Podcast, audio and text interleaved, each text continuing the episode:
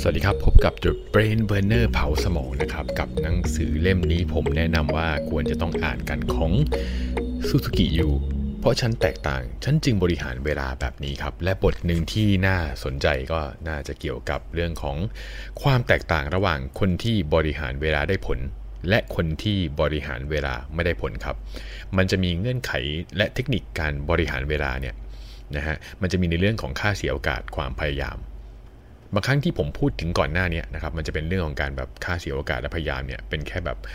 ปลายภูเขาเท่านั้นครับปัจจัยของแต่ละคนเนี่ยจะส่งผลต่อความสำเร็จในการบริหารเวลาเนี่ยมันมีปัจจัยหลายอย่างเลยนะ บางคนใช้เกณฑ์เดียวกัน บางคนใช้วิธีเดียวกัน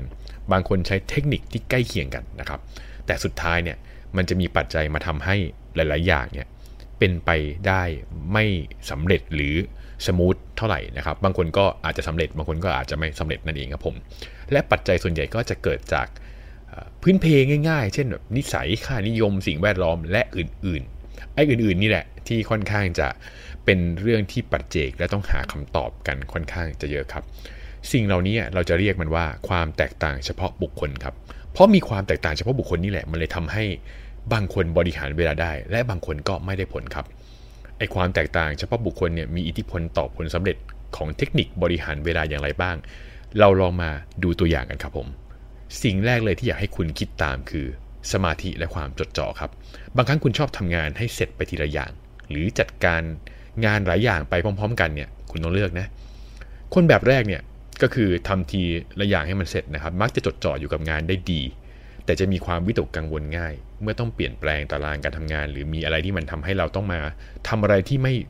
ไม่ตรงไปตามแผนนะครับผมตรงนี้ ในขณะที่คนแบบหลังฮะสามารถจัดการงานหลายอย่างไปพร้อม ๆ กันได้เนี่ยจะรับมือกับการเปลี่ยนแปลงตารางการทำงานได้ดี แต่ส่วนใหญ่แล้วเนี่ยคนแบบหลังจะเสียสมาธิในการทำงานได้ง่ายกว่าคนแบบแรกครับผมตรงนี้นะครับ ต่อมาผมการแยก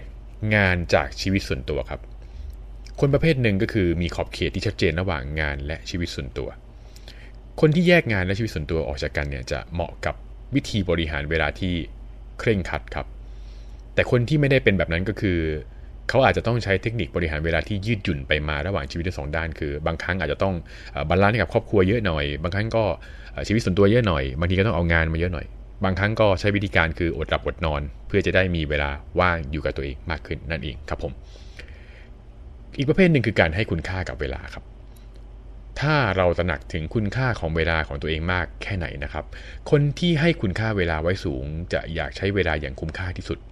ยิ่งเราให้คุณค่าเวลาสูงเท่าไหร่ เราก็ยิ่งรู้สึกถูกกดดันจากเวลามากขึ้นเท่านั้น และเทคนิคบริหารเวลาที่ใช้ก็จะมีประสิทธิภาพน้อยลงครับ ถ้ามัวแต่ให้ความสำคัญกับเวลานะ เราก็ยิ่งจะบีบคั้นตัวเองนั่นเอง สังคมรอบตัวครับ ประสิทธิภาพของเทคนิคบริหารเวลาจะขึ้นอยู่กับว่าประเทศองค์กรสังคม การเมืองที่คุณอยู่เนี่ยคิดอย่างไรเกี่ยวกับเวลา ถ้าคุณทำงานในบริษัทหรือองค์กรที่มีตารางเวลาพิธีพิถันเนี่ยพนักงานที่ชอบวางแผนอย่างละเอียดจะทำงานได้ดีกว่าครับ แต่ในขณะที่คนที่ไม่เข้ากับแนวทางของบริษัทก็จะมีโอกาสที่จะลาออกและไม่พอใจการทำงานแบบนี้นั่นเองครับ นั่นเป็นเรื่องของสังคมนะครับ ต่อมาก็คือเรื่องของจำนวนครั้งที่ให้ความสนใจเวลา หมายความว่า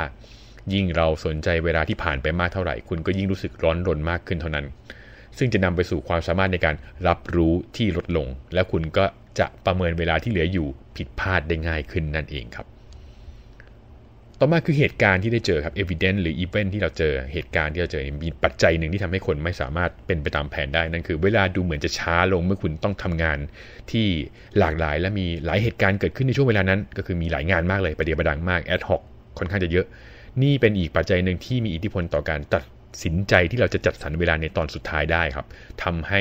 เหตุการณ์มันเยอะเกินไปนะครับ ข้อต่อมาคือในเรื่องของรุนความรุนแรงของอารมณ์ครับผมอารมณ์ด้านลบเนี่ยเช่นความกลัวความโกรธเนี่ยทำให้เรารู้สึกว่าเวลาเนี่ยมันจะช้าลง อารมณ์ที่เราโมโหรุนแรงจะทำให้ร่างกายของเรานะครับ เข้าสู่โหมดป้องกันตัว และกระตุ้นความปรารถนาที่อยากจะออกจากสถานที่ หรือสถานการณ์นี้ให้เร็วที่สุดครับ เราจึงรู้สึกว่าใช้เวลานานกว่าปกตินั่นเองครับ ระบบเผาผลาญและอุณหภูมิในร่างกายครับ เมื่อเรามีอุณหภูมิร่างกายที่สูงขึ้นหมายความว่าเวลาที่หัวร้อนนะฮะนาฬิกาในร่างกายของเราจะเร็วขึ้น เราจึงรู้สึกว่าเวลามันยาวนานขึ้นตามไปด้วย ขณะเดียวกันนะครับ คนที่มีระบบเผาผลาญนะฮะหมายความว่าเป็นระบบเผาผลาญอุณหภูมิร่างกายที่มันแบบที่ดีกว่าก็จะกระตือรือร้นมากกว่าทำสิ่งต่างๆ มากขึ้นในช่วงเวลาที่ที่ทำอยู่ตอนนั้นนะครับ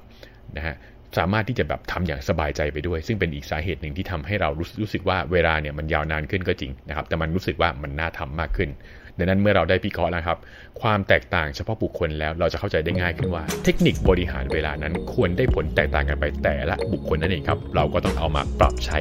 ให้มันแตกต่างกันไปตามบริบทของมันครับผม